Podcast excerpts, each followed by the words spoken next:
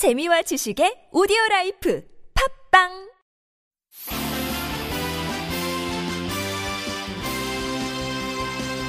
돈은 피할 것도 두려워할 것도 아닙니다. 가까이 지내면 편안해지십니다. 돈을 생각하는 시간, 옥 대표입니다.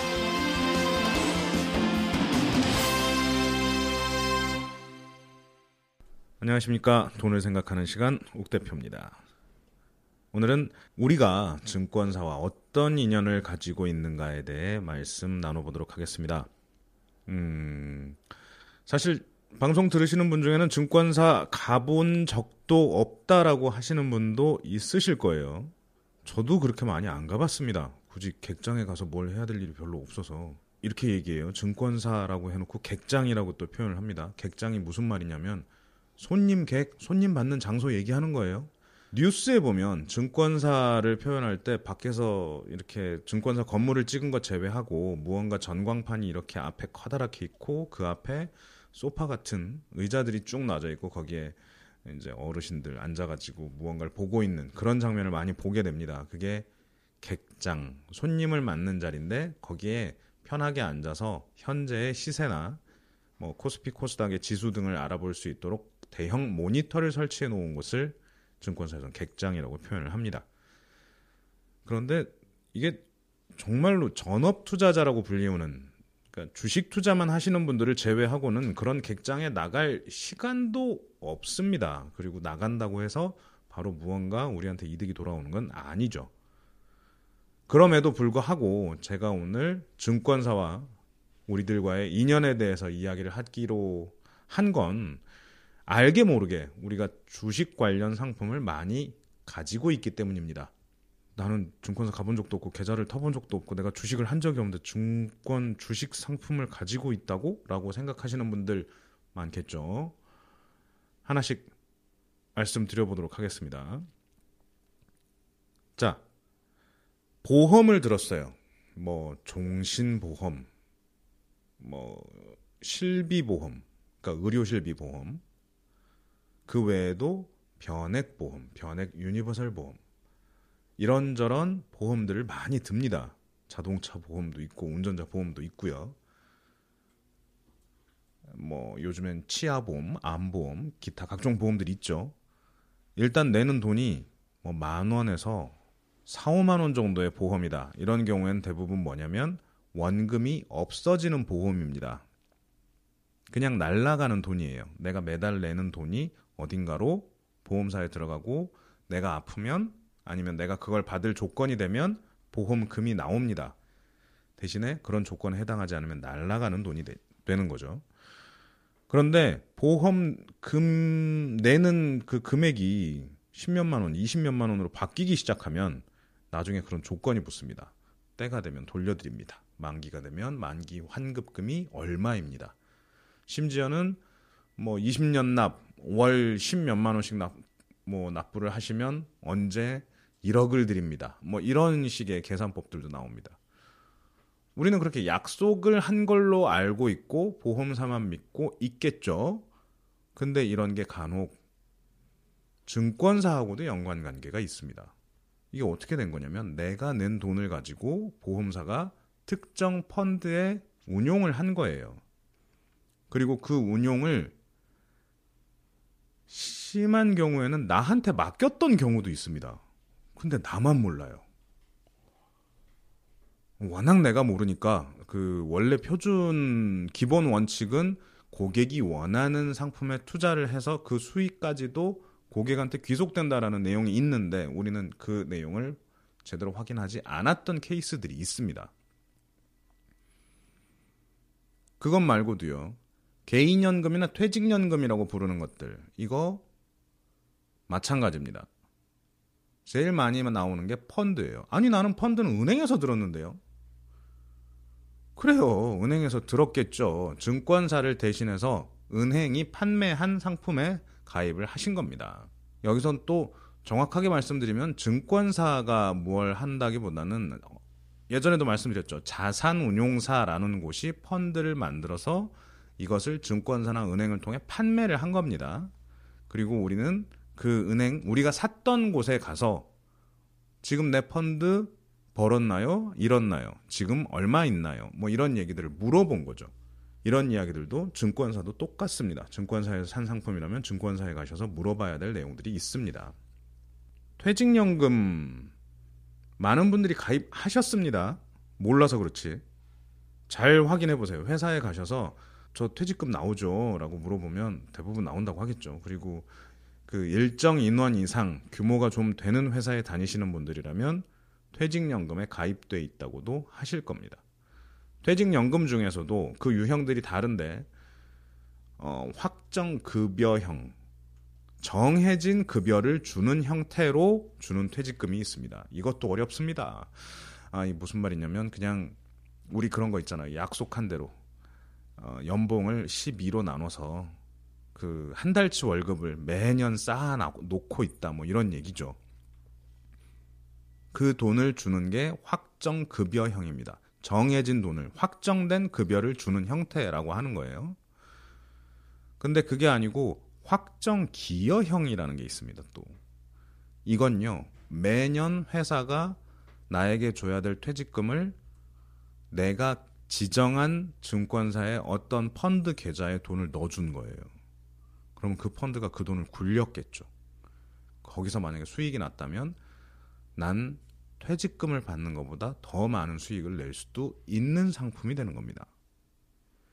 그래서 매달 매년 입금해야 되는 금액이 정해져 있는 형태를 보고 확정 기여형 상품이라고도 합니다. 이런 케이스에서는 가장 중요한 건 내 선택이 무엇이었냐라는 겁니다. 처음에 가입할 때 다 물어봤어요. 자, 우리는 어느 증권사 통해서 무슨 펀드에 가입을 했어요. 혹시나 이 펀드가 마음에 안 들면 바꾸면 돼요. 뭐 고르셔 뭐이 중에서 하나를 고르세요. 아니면 이것과 이것을 5대 5의 비율로 섞어 주세요. 이렇게 말씀하셔도 돼요. 라고 다 설명을 해 줬습니다. 근데 우리가 몰랐던 거죠. 그래서 정말 우리에게 필요한 것은 내가 가입하고 있는 상품이 도대체 어떤 건지부터 확인을 하는 일입니다. 그래서 증권사를 한 번쯤은 가봐야 된다고 말씀을 드리는 거고요. 내가 개인 연금을 들었는지 아니면 보험사를 통한 뭐 신탁 상품이라고 표현하는데 어, 목돈을 만드는 형태의 상품을 가입했든지 퇴직연금을 가입했든지 펀드를 가입했든지 한 게 있다면 그러니까 은행처럼 금리가 정해져서 적금 뭐 한 달에 20만 원씩 내고 2년 후에 만기되면 240만 원 더하기 약간의 이자 이거 말고 만기도 잘 모르겠고 내가 언제 누군가 하라고 해서 한 것 같기는 한데 정확히 무엇인지 모르겠는 그런 상품들 중에는 증권사에서 확인 가능한 상품이 많습니다. 그래서 한 번쯤은 증권사를 가보자라고 말씀을 드리는 거죠. 이게 우리가 알게 모르게 만들어진 인연들입니다. 자, 은행이 돈을 필요로 하는 사람이 많을 때, 그러니까 금리가 높을 때는 은행이 알아서 돈을 계산해 줬어요. 그 돈만으로도 우리는 이자 수익이 생겼다라고 좋아할 때가 있었죠. 하지만 금리가 점점 낮아지고 사회가 이제 경제 성장이 막 급격하게 일어나는 게 아니라 사회가 안정되면서 금리가 낮아지고 은행이 우리에게 줄 수 있는 이자 돈이 줄어드니까 현재 모든 금융사는 사실은 주식 관련 상품에 투자를 하고 있습니다. 우리가 낸 돈들도 그런 식으로 주식과 인연을 맺고 있습니다. 우리나라에요. 살아있는 증권 계좌만 2천만 개예요. 그러면 전 인구의 반은 주식하고 관련된 일을 하고 있다는 얘기입니다. 주식 투자를 하시는 분이요. 주식 투자를 하는 현재 뭐 살아있다라고 하는 계좌 수가 800만 개 정도라고 하는데 그 중에서 실질적으로 한 번이라도 1년에 한두 번이라도 거래가 일어나는 것들은 3, 400만 개. 그 중에서 조금 뭐 관심을 가지고 주식 투자를 한다라고 말을 할 수 있는 계좌는 100만 명 정도. 이 정도가 직접 투자를 하고 있는 거고요. 그 100만 명 중에서도 한 30만 명 정도의 이 투자를 많이 하시는 분들이 현재 이제 주식 시장을 뭐 좌지 좌지우지 한다고 표현하면 좀 그런가요? 어, 현재 주식시장에서 이제 활발하게 움직이시는 개인 투자자분들이시고요. 나머지 분들은 그냥 언젠가 한번 기회가 돼서 직접 주식을 사보셨던 분들이 나머지 거의 뭐 수백만 명 있는 거고요. 우리가 주식을 샀는지도 모르고 주식 관련 상품에 가입돼 있으신 분들이 천 몇백만 명이 계신 겁니다. 지금 방송을 들으시는 여러분께서도 분명히 하나 이상의 주식 관련 상품에 가입이 되어 있으실 겁니다. 나는 정말 없을 것 같아요. 라고 하시는 분들은 부모님한테 한번 물어보세요. 부모님이 여러분 이름으로 해놓으신 것도 있을지 모릅니다. 어, 지금까지 욱 대표 저와 함께 해오셨던 분들이라면, 그러니까 주식이라는 게 어떻게 작동되고 있고 어떻게 우리 사회를 끌고 가는지에 대해서 어렴풋이나마 이해를 하고 계시리라고 믿습니다. 그냥 단순히 은행이 적금 들면 뭐 1점 몇 퍼센트 금리 드릴게요. 이자 소득세 제외 뭐 이런 얘기 말고 주식 투자를 해서 그 투자의 이익금으로 무언가를 돌려주는 상품이 많다라는 것에 어느 정도 이해를 하고 계시리라고 믿고요. 그럼에도 불구하고 지금 내가 어떤 상품이 내가 가입하고 있는 어떤 상품이 그런 주식과 인연을 맺고 있는지 모르실 수 있기 때문에 한 번쯤은 가지고 계신 상품을 점검해 봐 주십사 하는 말씀을 드리는 겁니다. 일단은 그것부터 하면 돼요. 저 은행 통장 정리해 보시면 내가 모르는 대로 돈이 입금이 되고 있다거나 그리고 월급 통장에 보면 거기에 내가 받는 돈이 아닌데 일명 사대보험이라고 해서 나라에 내는 돈이 아닌데 어딘가에 빠져 있는 돈이 있다거나 아니면 그도 아니라 회사에서 내주는 형태로 해서 내가 사인을 했던 상품이라거나 나는 모르지만 부모님이 나를 위해 만들어 주신 어떤 상품이 있다거나의 주식 관련 상품이 있을 가능성이 매우 높습니다. 오늘을 기회로 한 번쯤 계좌를 확인해 보시면 좋을 것 같습니다.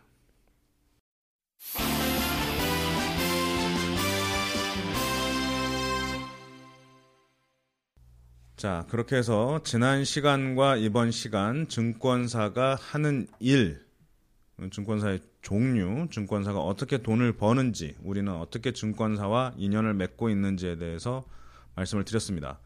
어, 그냥 끝내긴 조금 아쉬우니까 제가 한 가지 말씀만 더 드릴게요. 증권사들에 보면 HTS라는 게 있습니다. home trading system HTS요. 이게 뭐 옛날에는 web trading system이라 그래서 WTS라는 말도 썼었고요.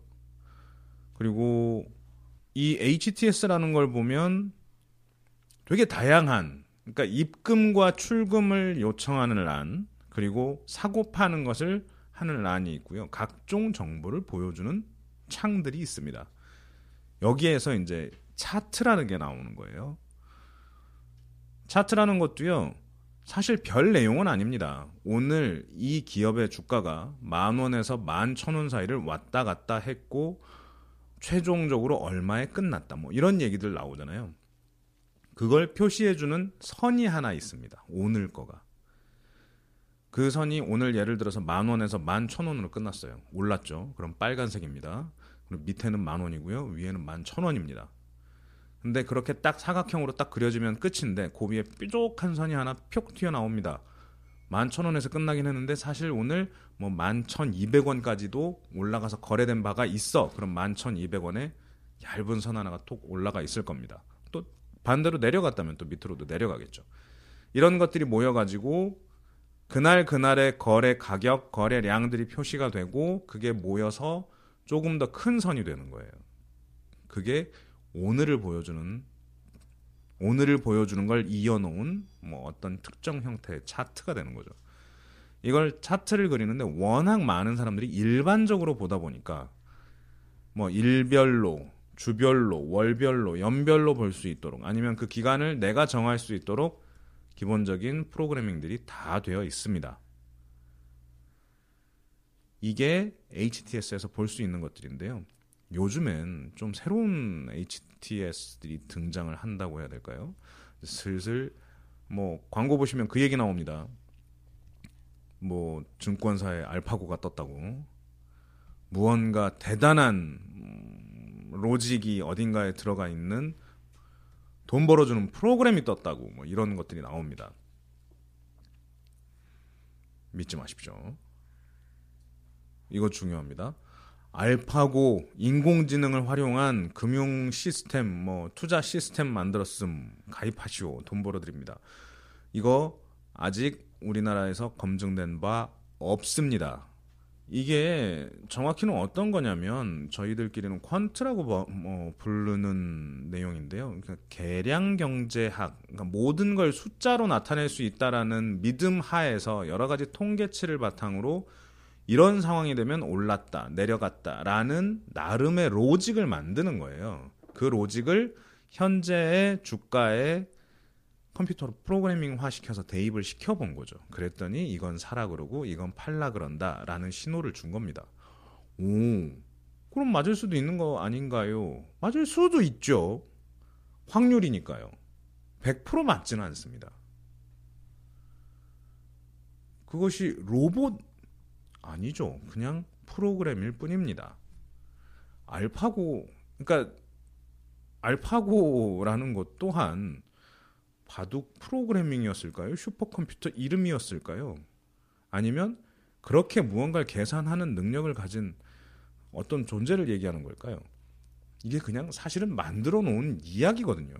바둑이라는 것에 맞춰서 그 로직을 다 연구한 어떤 프로그램을 이야기를 한 거고 그런 것들을 로봇이라는 표현을 써서 말을 한 겁니다.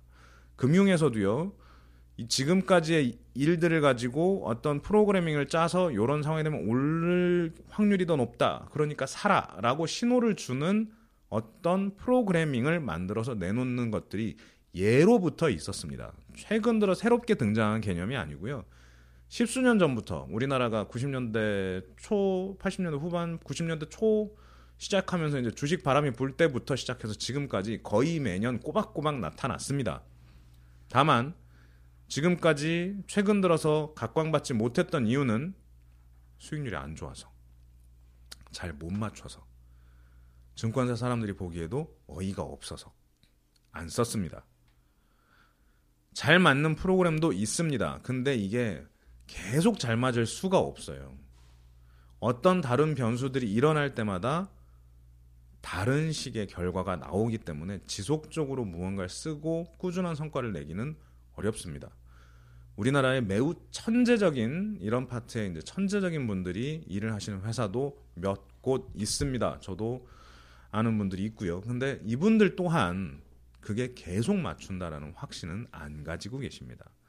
그런데 알파고가 뜨면서 이걸 마케팅 포인트로 삼고 인공지능으로 만든 투자 프로그램이 개발됐다라고 이제 제가 보기엔 호도하고 있는 그런 몇몇 회사들이 등장을 한 거죠. 자세히 보면요. 이건 그 저 표현은 그렇게 썼더라도 투자인 책임지지 않습니다라고 하거나 아니면 이걸로 하면 돈 번다라고 썼지만 증권사가 아니거나 한 케이스들이 많습니다. 믿지 마십시오.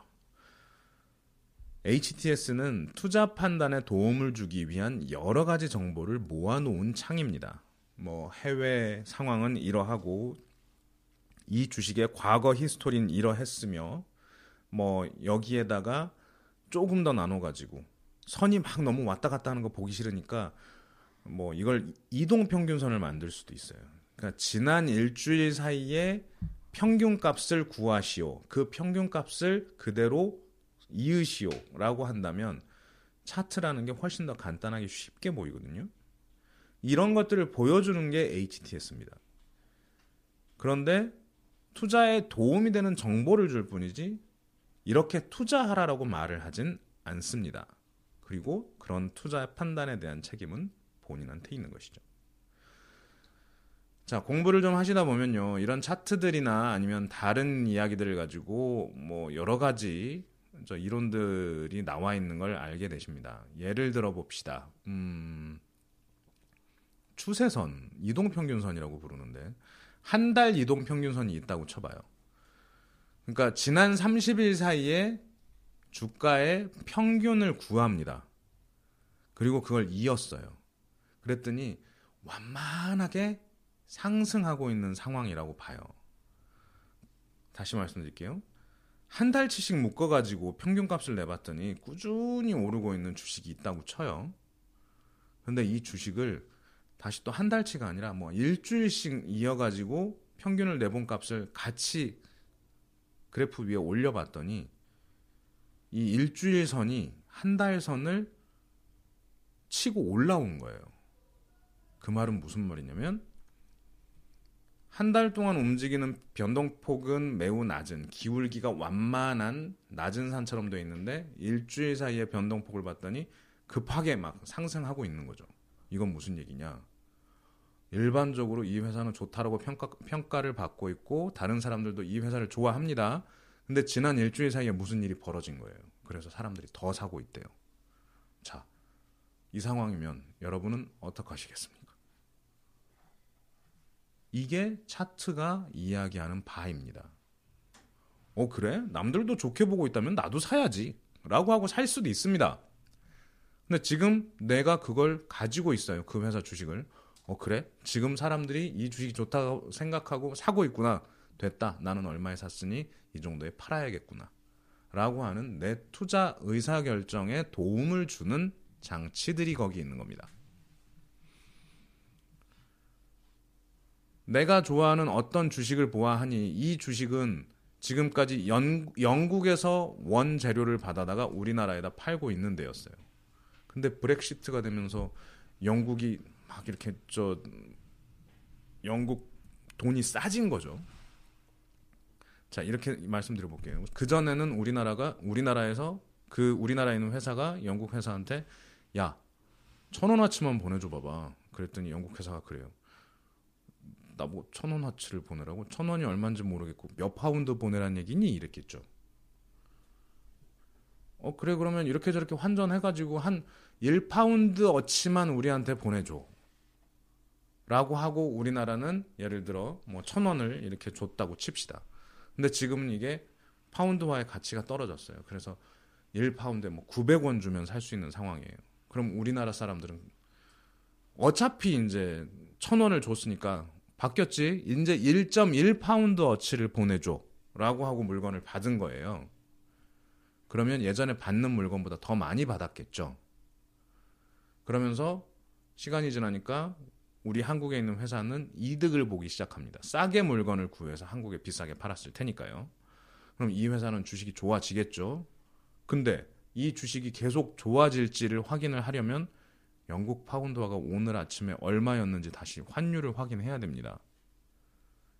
그럼 네이버 가서 환율을 리 아니고 HTS에 찾아보면 어딘가 이런 관련 정보들이 다 나와 있습니다.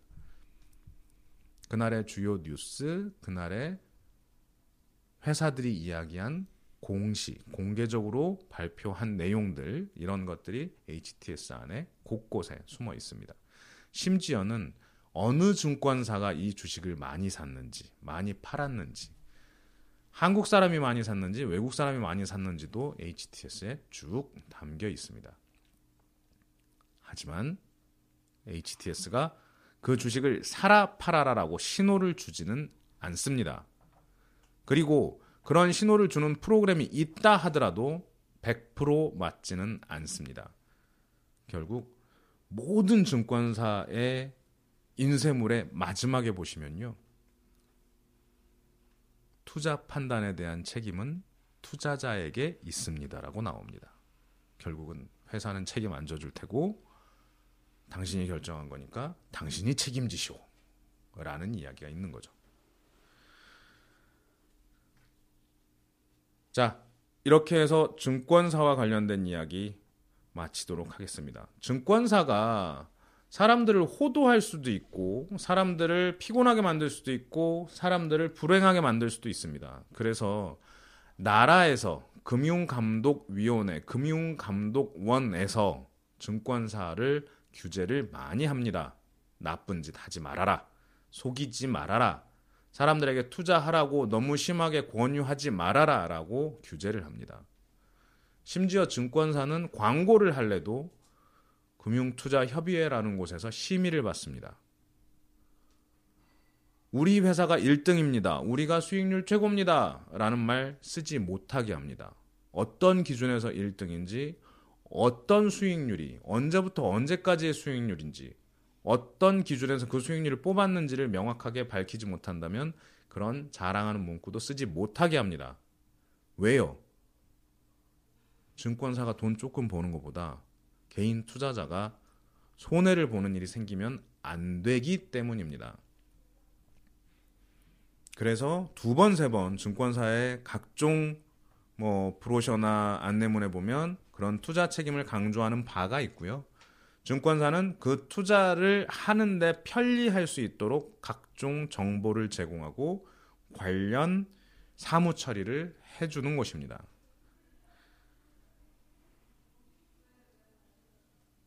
그리고 마지막으로 다시 한번 말씀드리지만 지금 이거 사세요. 지금 이거 파세요. 제 말만 들으면 돈 법니다. 이 프로그램을 깔시면 당신은 부자가 됩니다. 나는 이미 수백억을 벌었고 여러분들을 위해 정말 하해와 같은 마음으로 공짜로 정보를 드리오니 나에게 찾아오시오. 라는 블로그, 각종 프로그램 믿지 마십시오. 결국 그 책임 또한 본인이 져야 하기 때문입니다. 네, 감사합니다. 지금까지 욱 대표였습니다.